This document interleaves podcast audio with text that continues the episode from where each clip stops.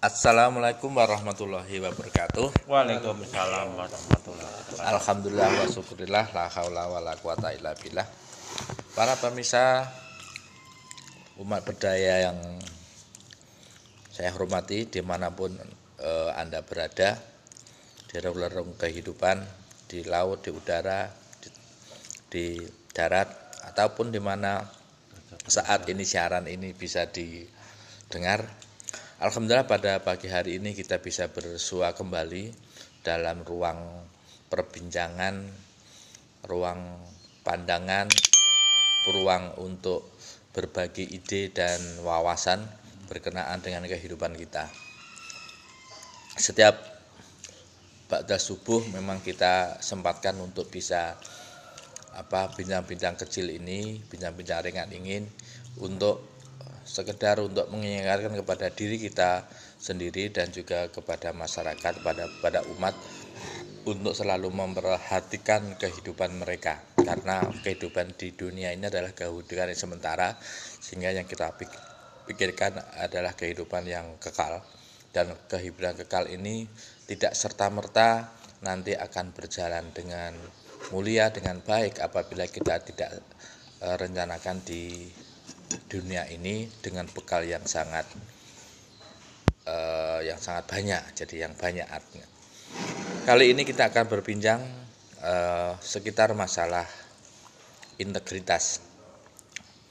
Jadi integritas adalah uh, kesesuaian antara pikiran perbuatan sifat-sifat uh, dengan perilaku yang ada di sehari-hari dan ini sebetulnya integritas sudah dicontohkan oleh Nabi Muhammad Shallallahu Alaihi Wasallam. Nabi Muhammad Shallallahu Alaihi Wasallam antara perkataan dan perbuatan itu seimbang dengan apa yang dilakukan di dengan umatnya.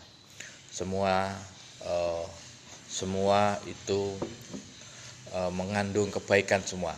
Tidak ada yang mengandung eh, apa kemudian signifikan kerusakan ataupun mengandung yang merugikan orang lain.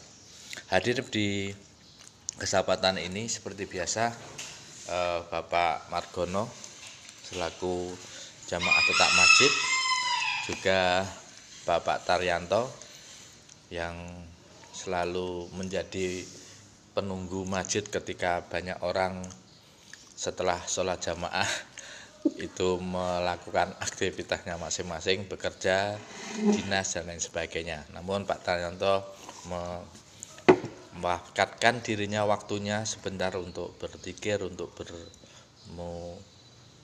bermuajahah atau bermunajah kepada Allah di masjid dengan kesendiriannya. Nampaknya sangat menikmati ya, apa keadaan seperti itu. Ya. Pertanyaan yang pertama kepada Pak Margono. Nah, ini Pak Margono. Beliau seorang ASN sudah ter, teruji apa eh, pengabdiannya di pemerintah dengan baik dan sekarang mungkin di akhir-akhir masa jabatannya walaupun masih berapa tahun Pak Margono? Dua setengah masih tahun. dua setengah tahun Moga ini adalah pengabdian yang terbaik bagi Pak Margono dan Amin. untuk keluarga. Amin. Nah, ada pertanyaan yang sederhana saja.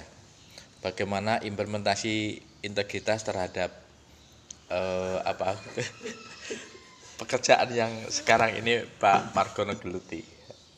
Ya Pak, terima kasih. Assalamualaikum warahmatullahi wabarakatuh. Uh, integritas Eh, menurut pengertian saya ini mengandung beberapa konsep ya Pak ya. ya betul. Banyak sekali ini. Kalau saya integritas itu yang pertama selalu menepati janjinya. Nah, betul, ya. Kemudian yang kedua tidak memiliki sifat yang plin plan, ngalor hmm, ngidul. Betul, ya. Dia komitmen terhadap suatu uh, prinsip. Hmm. Kemudian yang ketiga memiliki sebuah komitmen dan bisa ditanggungjawabkan hmm. atau punya rasa tanggung jawab. Kemudian yang keempat, berpegang teguh pada prinsip dan nilai-nilai yang diyakininya. Ya. Kemudian yang terakhir, sangat menghargai waktu. Hmm, Yang pertama, Bapak, eh, bahwa selalu bisa menepati janji. orang yang memegang integritas tinggi atau yang mempunyai sifat integritas tinggi ini saya kira otomatis dia selalu menepati janji Ya. tidak istilahnya esok tempe sore dele dan dan sebagainya. Atau esok tempe sore tahu. tahu dan sebagainya. Nah itu. Sehingga apa yang mereka katakan apa yang mereka komitmenkan itu bisa selalu dipegang oleh banyak orang. Baik untuk pribadi keluarga dan masyarakat. Itu yang pertama.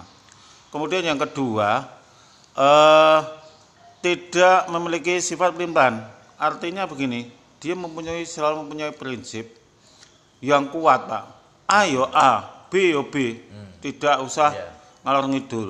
Lah orang yang mempunyai integritas yang tinggi itu antara lain tidak apa tidak mempunyai pandangan yang ngalor ngidul dan lain sebagainya. Apa yang mereka yakini dan itulah yang benar. Ya. mungkin insya Allah demikian.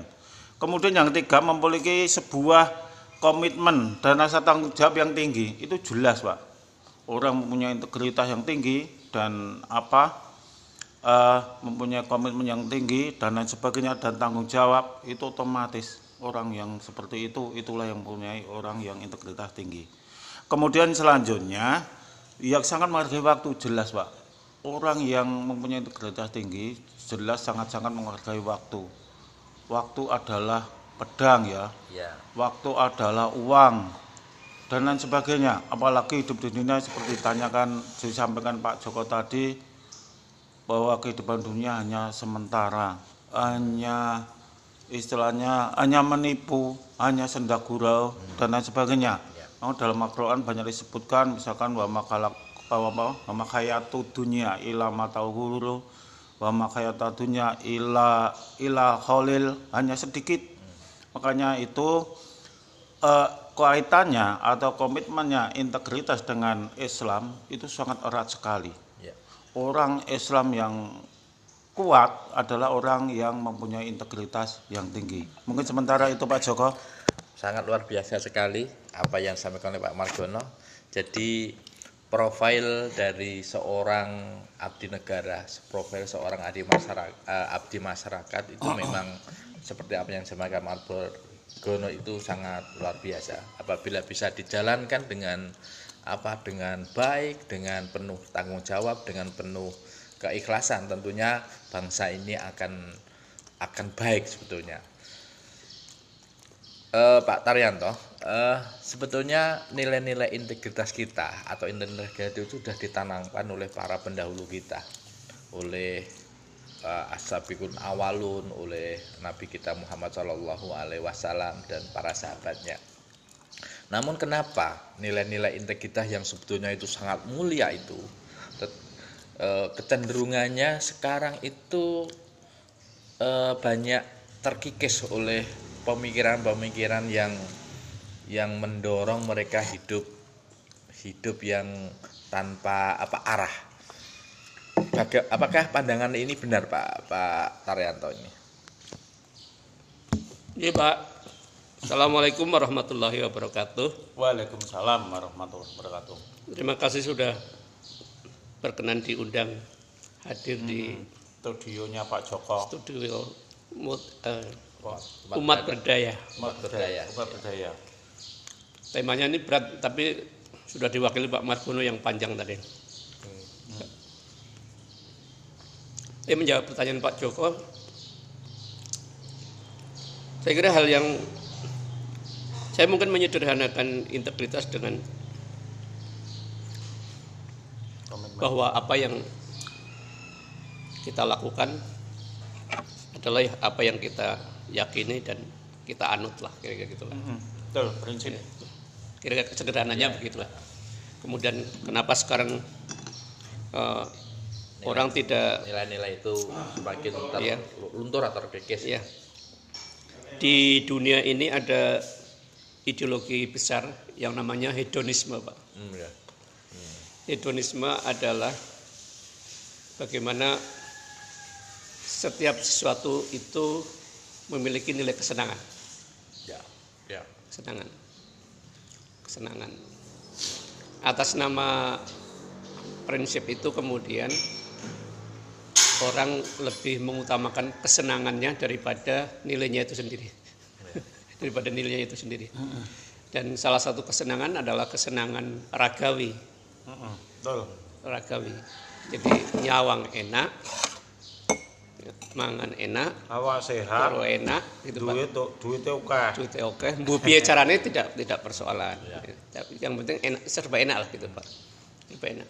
Dan eh, kelompok yang eh, pandangan ini kemudian melahirkan sikap pragmatis. Jadi yang penting entu eopo gitu ya. Iya. Yang penting entu eopo, mbuh piye carane tidak tidak jadi soal. Gitu kan. Terus kemudian yang ketiga dampaknya adalah ini menjadi kelompok yang lebih menyukai zona nyaman atau comfort zone. Jadi kawasan nyaman. Jadi tidak mau tahu rekosone wong, rekosone wong liya gitu ya. Jadi yang penting saya keluarga saya enak. Gitu. Nah, jadi yang secara ideologi yang menggerus itu dan itu kemudian eh, ideologi besar ini masuk ke media massa melalui iklan, Ya. ya. Ya. Kan nggak nggak ada iklan yang menawarkan kesusahan. kesusahan itu. Semuanya menawarkan kemudahan, kemudahan sebagainya itu. Padahal hidup ini kan tidak semudah yang yang diiklankan kan gitu. Iya. Tidak semudah yang diiklankan. Nah, itu tiga hal yang terjadi. Kemudian yang keempat eh, tidak adanya proses-proses pembentukan kepribadian yang utuh ya melalui proses training ya dan ya. proses pembiasaan yang eh, sistematis itulah yang kemudian menjadikan eh, fisiknya sih anak-anak kita warga negara kita pak tapi isi pikirannya Iya, isi pikirannya sudah sudah dimasuki yang lain-lain gitu. oleh karena itu integritas orang Indonesia ya integritas Pancasila. Dan Pancasila di sila pertama ya integritas bertuhan yang maha esa. Ya. tauhid itu artinya. Ya. itu artinya begitu. Dan ini nyaris tidak ada orang yang sekarang memperkenalkan tauhid ba- sebagai bagian penting dari integritas itu. Sehingga orang kemudian eh, ada orang lain atau tidak dia sudah terawasi langsung oleh Allah gitu. Ya. itulah. Nah jadi itu Pak Joko Ya, jadi bisa dikatakan bahwa integritas atau sekarang ini mulai terkikis itu karena adanya pola hidup, pola hidup hedonisme dan pragmatisme ya, terkikis sehingga terjadilah uh, nilai-nilai integritas menurun secara perlahan-lahan karena pola ini.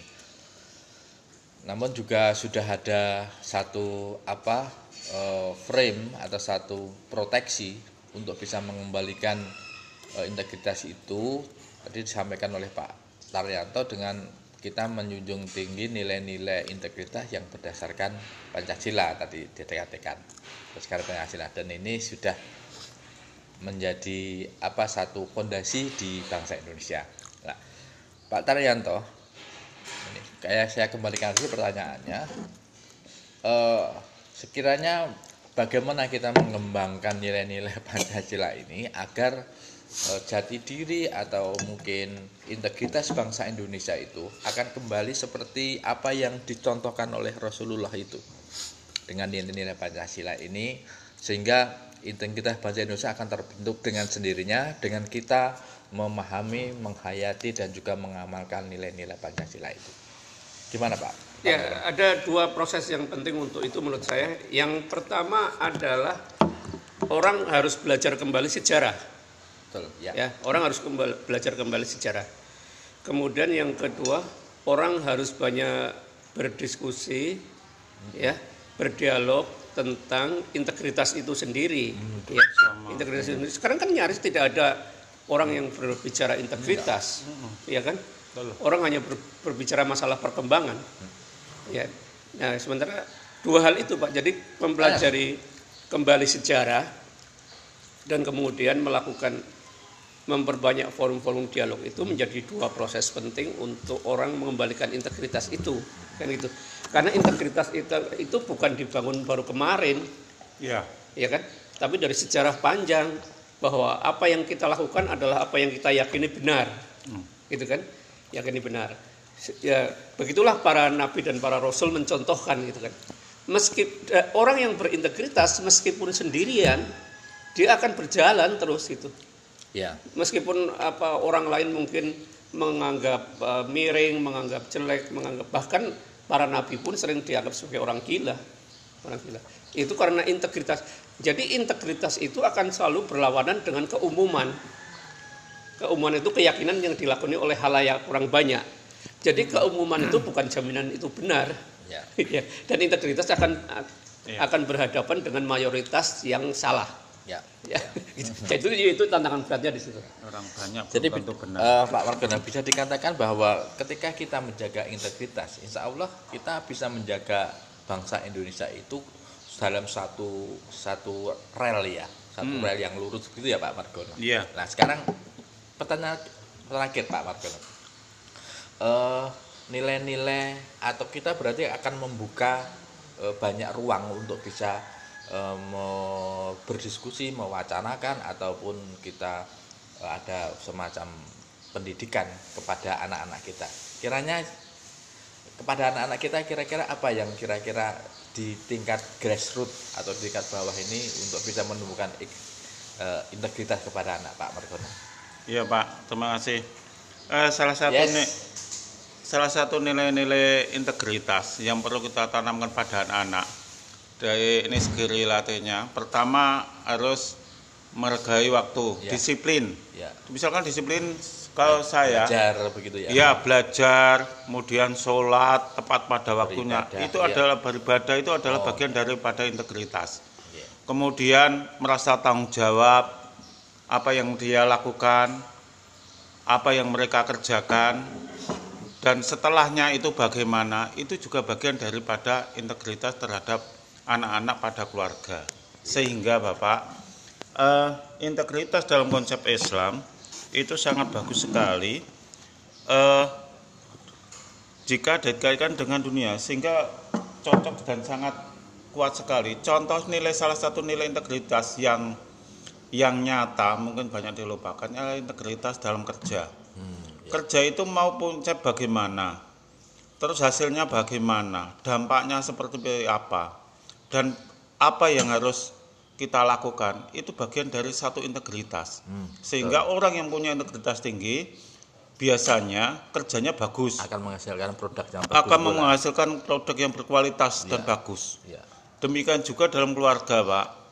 Kita walaupun kita sudah berupaya kuat dan menanamkan nilai integritas dan lain sebagainya, tapi ada satu tantangan yang berat, misalkan dunia luar. Hmm. Sekarang dunia maya itu berat sekali untuk menanamkan integritas pada anak.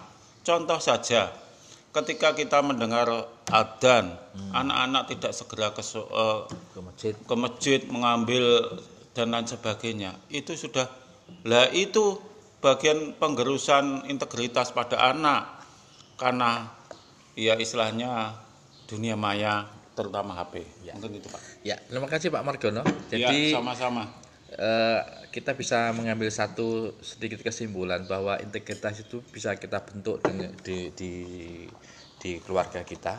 Yang kedua, kita sudah terframe dengan uh, uh, jati diri bangsa Indonesia. Integritas kita bisa bentuk dengan kita menghayati, mengamalkan dan menanamkan nilai-nilai Pancasila di relung-relung kehidupan kita di skop global bahwa integritas juga kita bentuk dengan kita mencontoh Rasulullah Muhammad Shallallahu Alaihi Wasallam.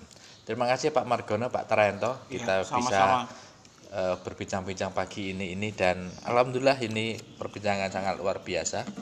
Upaya kita untuk membentuk masyarakat yang berdaya di khususnya di perumahan Girasri dan umumnya umat Islam dan umat yang ada di Indonesia ini. Terima kasih atas uh, kehadirannya di studio kami dan semoga ini menjadi keberkahan kita. Mohon maaf apabila ada kesalahan.